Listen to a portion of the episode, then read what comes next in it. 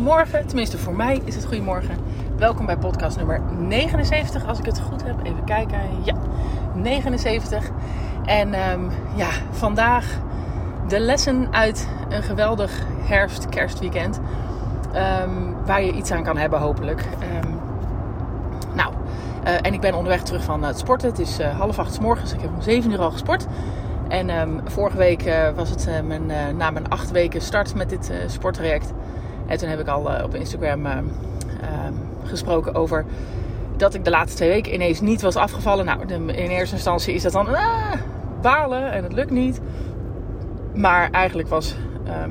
Ja, ik heb het snel weer teruggepakt van dat was eigenlijk niet het doel. Het doel was, ja, het was ook het doel. Maar het massive grote doel was um, fitter worden, sterker worden.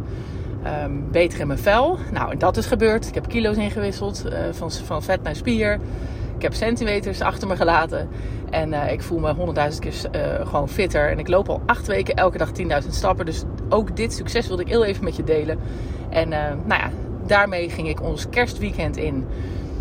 En het thema van, dit, van, van de grootste les die ik je zou willen meegeven is...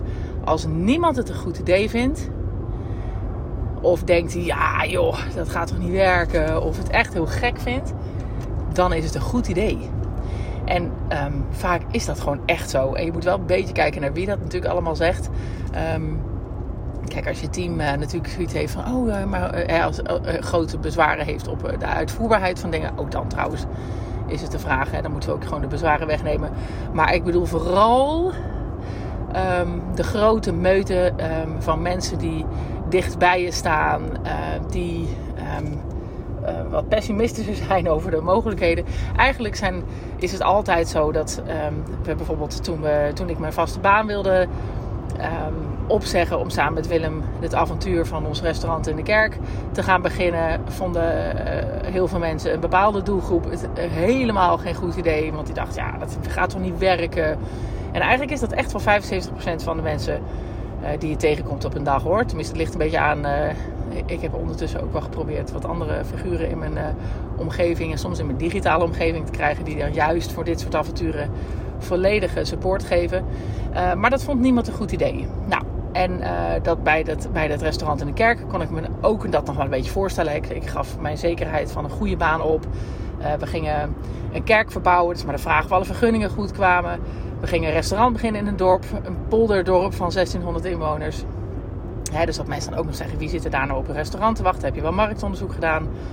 Nou, dat hadden we niet gedaan, want dan komt er alleen maar uit dat er in een dorp van 1600 niet zo'n groot restaurant um, ja, gewild wordt. Um, dus dat hij niet in doelgroep zit. Maar, uh, maar goed, we hebben dat gedaan. Het is natuurlijk een succes geworden.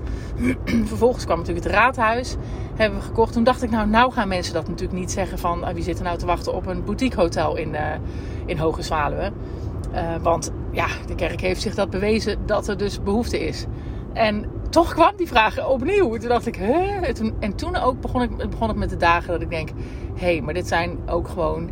Hè, de, de, meerderheid van, de, van, van, van mensen hebben gewoon ook de angst van...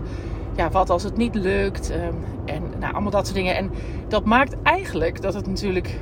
Um, dat is eigenlijk alleen maar fijn uh, voor degene die het wel durft. Want kijk, stel nou dat we met, met 17 miljoen man uh, in Nederland allemaal dezelfde dingen zouden willen. En allemaal leuk vinden om monumenten uh, aan te pakken. Ja, dan is dat ook helemaal, dan is er een enorme concurrentie, uh, hoge prijzen van de monumenten. Um, en dan gaat iedereen het proberen en dan gaat het over wie gaat dat het snelste doen. Nou, dus eh, alleen maar heel gunstig dat niet iedereen het wil en sommige meer, uh, mensen er echt wel beren op de weg zien.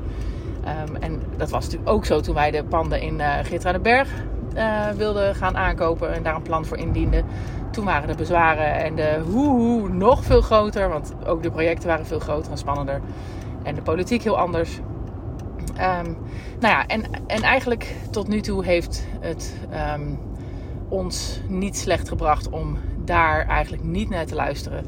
En daar dwars doorheen te gaan en, uh, en toch dingen te doen.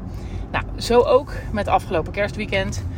Um, er waren, ik heb het begin van het jaar, net na corona, eigenlijk al uh, vastgezet in de agenda van... joh, uh, hoe kunnen we... Toen hebben we eigenlijk nagedacht van hoe kunnen we nou ja, iets leuks verzinnen Um, hoe kunnen we nou ehm, ja, anders omgaan met eventuele ellende. Dat zoeken we natuurlijk steeds wel een beetje in coronatijd. Hè. Sinds coronatijd dat we, hoe kunnen we nou anders zijn? Dat we niet een negatief, maar een positief en optimistisch antwoord geven op, uh, op, op de ellende. En dat hebben we op verschillende manieren toen natuurlijk ook gedaan. En ehm, nu hadden we zoiets van, nou, als we nou een jaarplanning gaan maken, uh, hoe gaan we dan zorgen uh, dat we daar een knipoog in maken? En toen kwam al snel naar voren van, ja, wat natuurlijk echt gemist is, is die echt die mega, mega, mega kerstdagen sfeer die we in onze kerk, uh, natuurlijk in een kerk is dat extra, maar die we dan ook in onze kerk altijd heel erg um, ja, groot maken en groot vieren. Um, ja, en aan het begin van het jaar dachten we ook, ja, weet je, je weet nooit hoe het gaat lopen. Dikke kans of niet dikke kans, een kans dat uh, ook nu corona roet in het eten zou kunnen gooien. Nou, inmiddels is uh, ook energie natuurlijk daar een uh, onderdeel van roet in het eten gooien. Gelukkig staat dat vast tot eind 23, dus dat is dit jaar geen belemmering. voor ons in ieder geval, en daar zijn we hartstikke dankbaar voor. Maar um, ja, kerst is natuurlijk een ander verhaal. Dus ineens hadden we het idee van laten we nou gewoon in oktober uh, de kerstdagen. Gewoon een kerstweekend maken. Gewoon volle bak, hup, kerstlichtjes, alles erop en eraan. En um, met ook de knipoog van ja, weet je, we hebben twee, kerst, twee kerstmissen gemist. Uh, dus of als we geluk hebben, hebben we deze, dit jaar dus twee keer kerst in oktober en uh, in december. En als het pech is, dan hebben we toch oktober alvast gehad met elkaar. En dan gaan we dat samen vieren. Dan hebben we die gezelligheid, die samen zijn, een kerstdiner. Um, ja, dan heb je dan heb je echt iets heel leuks. En daarnaast heb je dan ook gewoon een extra weekend waarin je een boost kan geven aan de PR voor de echte kerst straks. Je hebt een boost ook in uh, hoeveelheid mensen die weer uh, erop afkomen. Tenminste, dat was natuurlijk onze overtuiging dat er heel veel mensen juist voor op af zouden komen. Maar dat was natuurlijk dat laatste, precies dat laatste was een beetje spannend. Want de reacties waren in eerste instantie, en overigens afgelopen week ook nog, van um, ja, wie gaat dat nou doen? En dat is toch gek? En er zit toch niemand op te wachten? En nou was het ook nog eens 20 graden buiten. dus dat hielp ook niet mee. Hè? Het wil ook nog wel eens in oktober slecht weer zijn, maar dat was nou niet. Uh, dus er verklaarden echt heel veel mensen ons voor gek. Van ja, wie gaat er nou doen? En willen mensen dat wel? En uh, echt, echt kritisch um, op dit idee.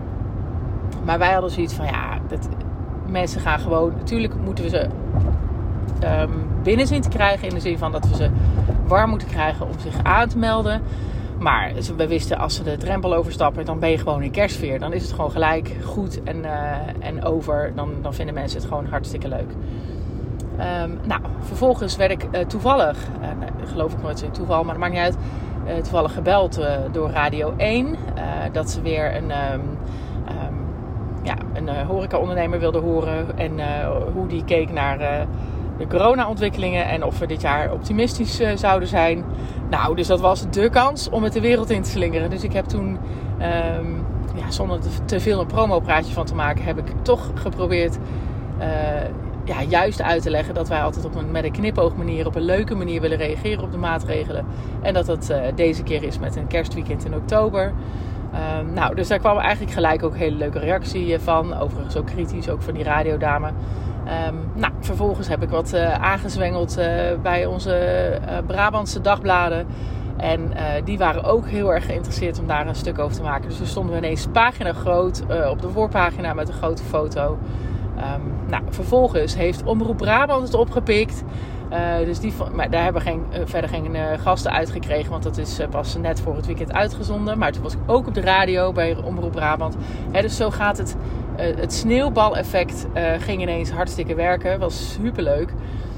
Um, en wat je, dan, um, wat je dan ziet is dat doordat het zo out of the box is en doordat het zo gekkig is, uh, krijg je dus ook daar aandacht voor. En hebben mensen ook zoiets, oh, daar willen we bij zijn. de echte kerstliefhebbers natuurlijk, maar vooral ook de mensen die zeggen van, oh, dit soort gekkigheid, dit soort acties vinden we echt geniaal. Daar gaan we aan meedoen.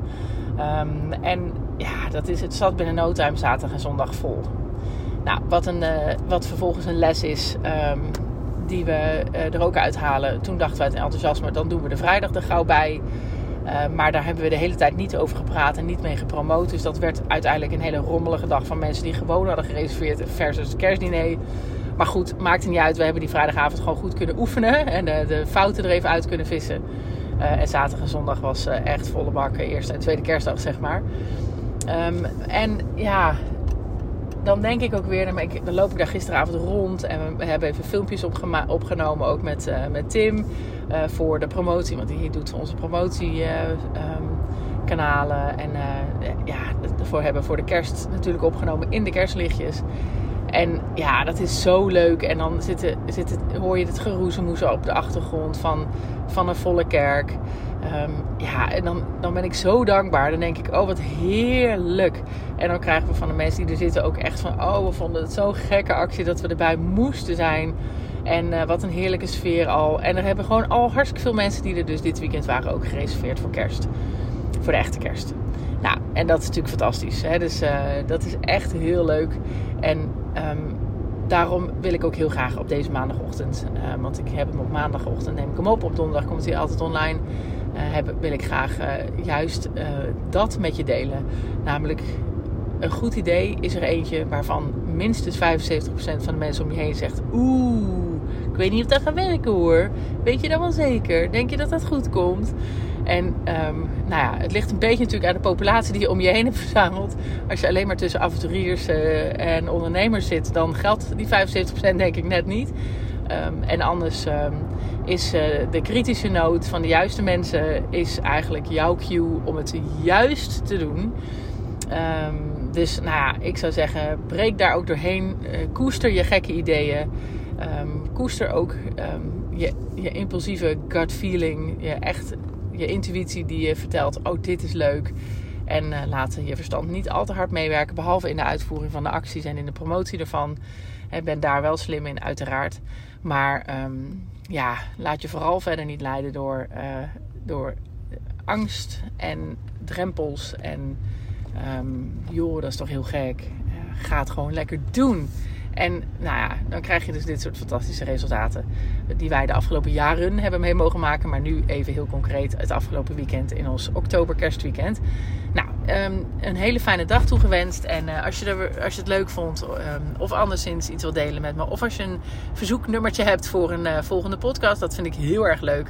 Als mensen aangeven, oh uh, hoe denk je daar en daarover. Dan deel ik dat echt super graag. Dus laat het weten. Hele fijne dag.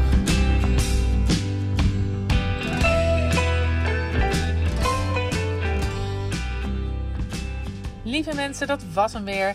Ik hoop dat je hebt genoten van deze podcast. En op naar de volgende uiteraard. Het zou mij ontzettend helpen als je de podcast zou willen delen op social media. Zoek me op op Instagram en Facebook onder Juke Stellinga. Tot de volgende keer.